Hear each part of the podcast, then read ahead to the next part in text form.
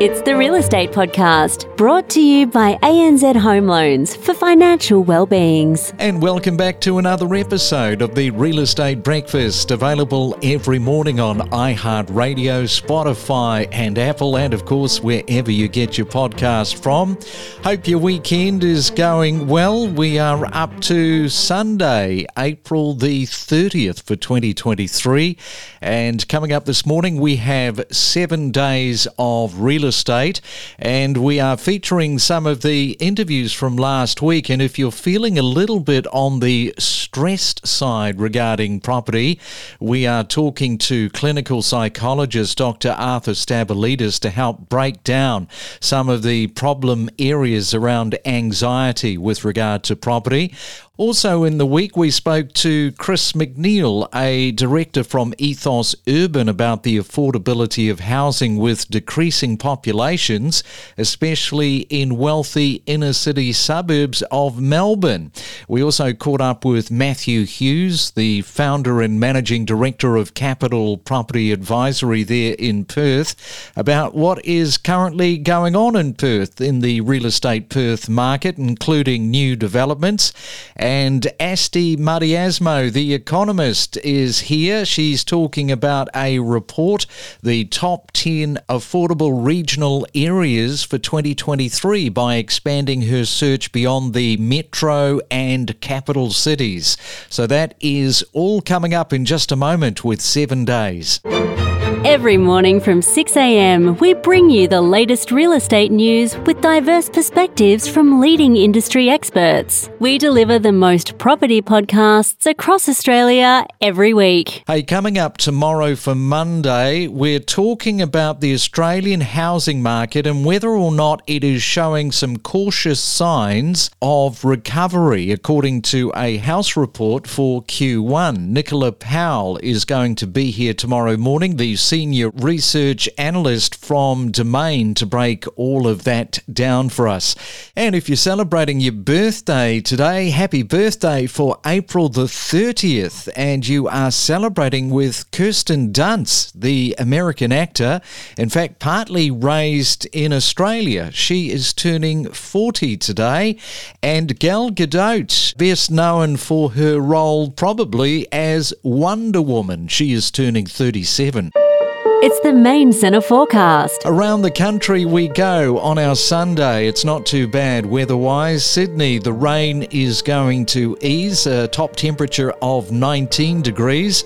Melbourne, sunny with 17. Brisbane, mainly fine with 27. And in Perth, sunshine with 23. We're a lot more than just real estate. Available for breakfast from 6am. Then, on the drive to work, or in your ear at the gym. In fact, wherever you go, we're available seven days a week. Enjoy your morning coffee. It's your real estate weekend podcast in review. For those that can't afford to buy a property, how do you suggest that they cope with the stress of feeling left behind or inadequate compared to their peers who are homeowners? Because as we know, this whole peer pressure is right across the spectrum and real estate isn't left out of it. Yeah, absolutely right, and and it is it is a a difficult one, and I guess um, I mean it's a two edged sword in some ways. I mean you don't own a property, but then there's uh, there is a freedom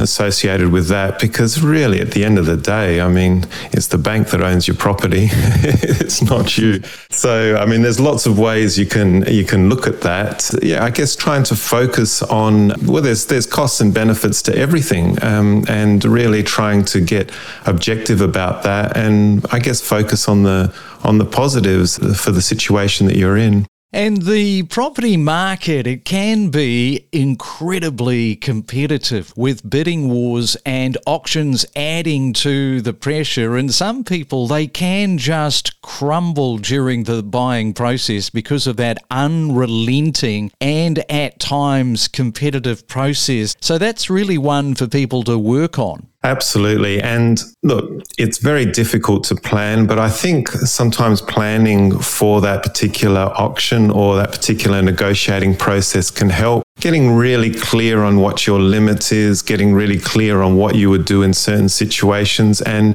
really sticking to that plan. I guess where it's become really tricky lately is a lot of these uh, prices, they, I guess, they defy expectations, and it just seems to be one of these things that uh, is is constantly moving and constantly adjusting. But um, I think a, having a good solid plan and then just trying to really manage your um, emotions during that would be great. There's some tools you can use to manage anxiety, even simple ones, um, simple breathing tools would be quite helpful. And just having maybe somebody there with you who's, I guess, not too invested in it, who can just talk you down and just make sure that you stay on track with what your plan is. And it's when you start going off the script and off plan that things can start getting a bit anxious um, when the anxiety can start. Now, some people become, of course, very fixated on buying the perfect property, which can lead to all of the stress that we're talking about and the disappointment. And then they miss out, and the anxiety starts to creep in once again. How would you encourage people to just sort of set those realistic expectations which can flow into their real estate decision making? That that can be a, a, a, real problem, I guess, because sometimes you can think this is the perfect property and and and you miss out on it. But I'm sure there've been plenty of um, situations in your life where you think something was the perfect car or the perfect, or even if you're out clothes shopping and then you miss out or you don't buy it, and then something else comes along that's adequate or even better. Yeah, keeping that perspective. Um, what happens when you get anxious is your thinking can get quite black and white and your thoughts can get a little bit catastrophic in their um, analysis. And, and sometimes you can start thinking in terms of this is perfect and this is not perfect. It's really important to know that really there's a lot of gray in between there and there isn't really a perfect property as such. It's sometimes your mind can get a little bit black and white like that. And that's just a symptom, I shouldn't say just, but that is a symptom of anxiety many times. It's your real estate weekend podcast in review. And rents, I mean, they're also at pre pandemic levels with rental properties. Now they're being leased within a few days of being listed. It's a, it's a real turnaround. That's exactly right. The market's really tight, and of course, uh, economic conditions are then working against a number of developments that might actually be able to ease uh, that situation, particularly in the established area suburbs. One of the problems at the moment is that project viability simply doesn't stack up on a number of those projects, yet you've got a very tight market at the same time. And of course, you know, in the whole scheme of things, the what's going on in the building industry doesn't help either. That continued energy inner city builds. I mean, it's just very difficult at the moment in the building industry. It's really tough, particularly in inner city builds, because uh, you've got a fairly uh, lengthy timeline to uh, get an approval, and often an approval uh, might be filled with a lot of angst, not just for the landowner or developer, but across the community as well. And uh, at the end of all that, all that's really been delivered after several years of, of a fairly difficult and costly process is perhaps a 150 apartment development, which which for a city that's uh, projected to require 45,000 odd dwellings per annum going forward means that it's a fairly tough ask. And is there anything else that sort of stood out last week when you were going through the ABS data that you thought, gee, that's really interesting? That's an interesting stat. Is there anything that sort of was there that sort of made you have a double look? Well, yes, yes. One of the things that I've been struck with ever since the COVID pandemic period, of course, is the is, is something of a, a, movement to the regions. Some of our larger regional cities, not just Greater Geelong and Ballarat and Bendigo, but also also a number of others that are within, say, a, two and a half to three hour travel time of Melbourne, and also tick boxes in terms of lifestyle attributes, have really uh, really kicked on over that period. They've, they've exhibited pretty strong growth and with the ability to work from home or, or, perhaps embark on some sort of hybrid lifestyle where you might only really need to return to uh, headquarters, if you like, back in Melbourne, maybe once a week, perhaps even once a fortnight or something like that. I think there are opportunities going forward now for a lot of people to have a bit of a think about where they wish to base themselves either permanently or at least on a, a permanent part time basis going forward. And I think that's going to mean that we we might have a, a bit of a more elevated expectation of the growth rate we might see in some of our bigger bigger regional cities and uh, lifestyle towns going forward. Yeah, I think that's a really good point that you make. A sort of a hybrid, exactly right. Because in the next five years, if you project five years out from now, I think it'll be very interesting to just see how that has developed this whole working from home. And not only that, connectivity as well. Like there are patches where Wi Fi is not that great, but, you know, in a couple of years' time, some of these pockets will have, you know, G5, and that'll open up a whole new opportunity for people. I think that's exactly right. Uh, not just connectivity in terms of um, of, of, data and uh, that sort of thing, but also uh, in, ter- in transport terms. Victoria is one of the more accessible states back to the state capital. It differs geographically to just about every other state in that regard, and the freeway network, but perhaps even more particularly now going forward, the rail network out to regional cities is improving, and frequencies are improving, and the ability to either walk to or perhaps drive to a station and then be back in Melbourne in a reasonable amount of time is improving with every year. It's your real estate weekend podcast in review. Current state of the high end suburbs there in Perth, because just what you've said, given the lower end of the market is already heating up in sales. Yeah, the luxury end not quite as hot. Um, it's performing well, and there's certainly more demand than there is supply, and that has been the case for some time now. But it's not um, not quite as competitive at that price point, probably due to the fact that obviously prices at that in the luxury market are sort of one million plus, two million plus, and interest rates have had an impact on that in terms of affecting borrowing capacity. How active is the new development sector in the Perth market, which is really in dire need? I think we're not overstating it in terms of saying that for fresh stock. We're struggling to create enough stock to meet demand. Our population growth is second in the country and possibly would be in the number one spot if it wasn't being bottlenecked by a lack of places for people to live. Our rental market is chronically undersupplied. I know nationally that's a problem, but it seems to be worse in WA at the moment. And the worst thing is there's nothing in the pipeline. So the appetite for construction hasn't returned yet, whether it's single residential home builders, mums and dads, or especially developers, um, to the point where we haven't seen a um, apartment complex of any note come out of the ground for the last seven or eight months. So there is a, a, glut in the apartment space and probably will put some upward pressure on pricing on units. Um, but just housing overall, I think we've got the second largest shortfall um, in Australia for new starts of dwellings versus the demand and, and what is required to meet the demand and the population growth. Uh, we're falling short substantially. So that's a problem we're going to have to be wrangling with for the next at least few years.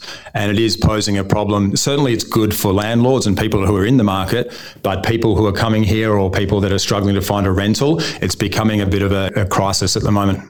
Yeah, that is a real problem. And apart from the surge in construction costs following the pandemic, what other factors are contributing to the slowdown in the development activity there? Yeah, I guess there's a bit of a disconnect between the established market and the cost to build new at the moment. And that will change over time. And that's something that we need to see to encourage more developers to start construction.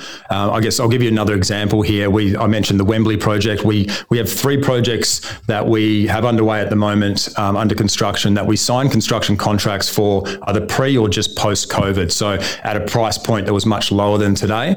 And even though we absorbed some cost increases throughout and obviously some blown blown out timeframes, they're still going to be quite financially successful. Um, whereas the fourth project that we're looking at at the moment is yet to commit to a construction price. The original budget estimate back post COVID was 4.2 million for that one. That's now ballooned out to 7 million plus.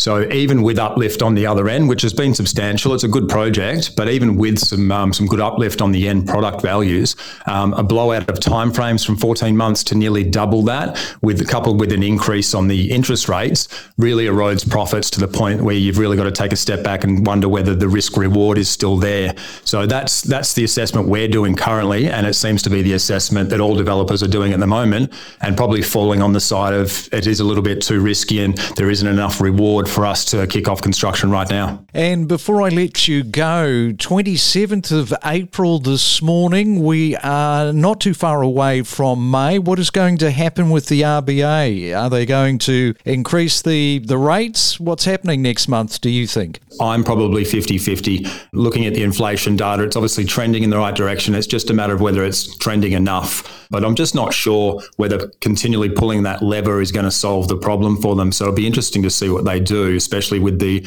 recent scrutiny they've been under. We deliver the most property podcasts across Australia every week. Top 10 regional areas. So talk to that, particularly around the affordability what we did was we put these selection criteria to every single local government area or local council in Queensland, New South Wales, Victoria, and Tasmania. The first criteria is affordability.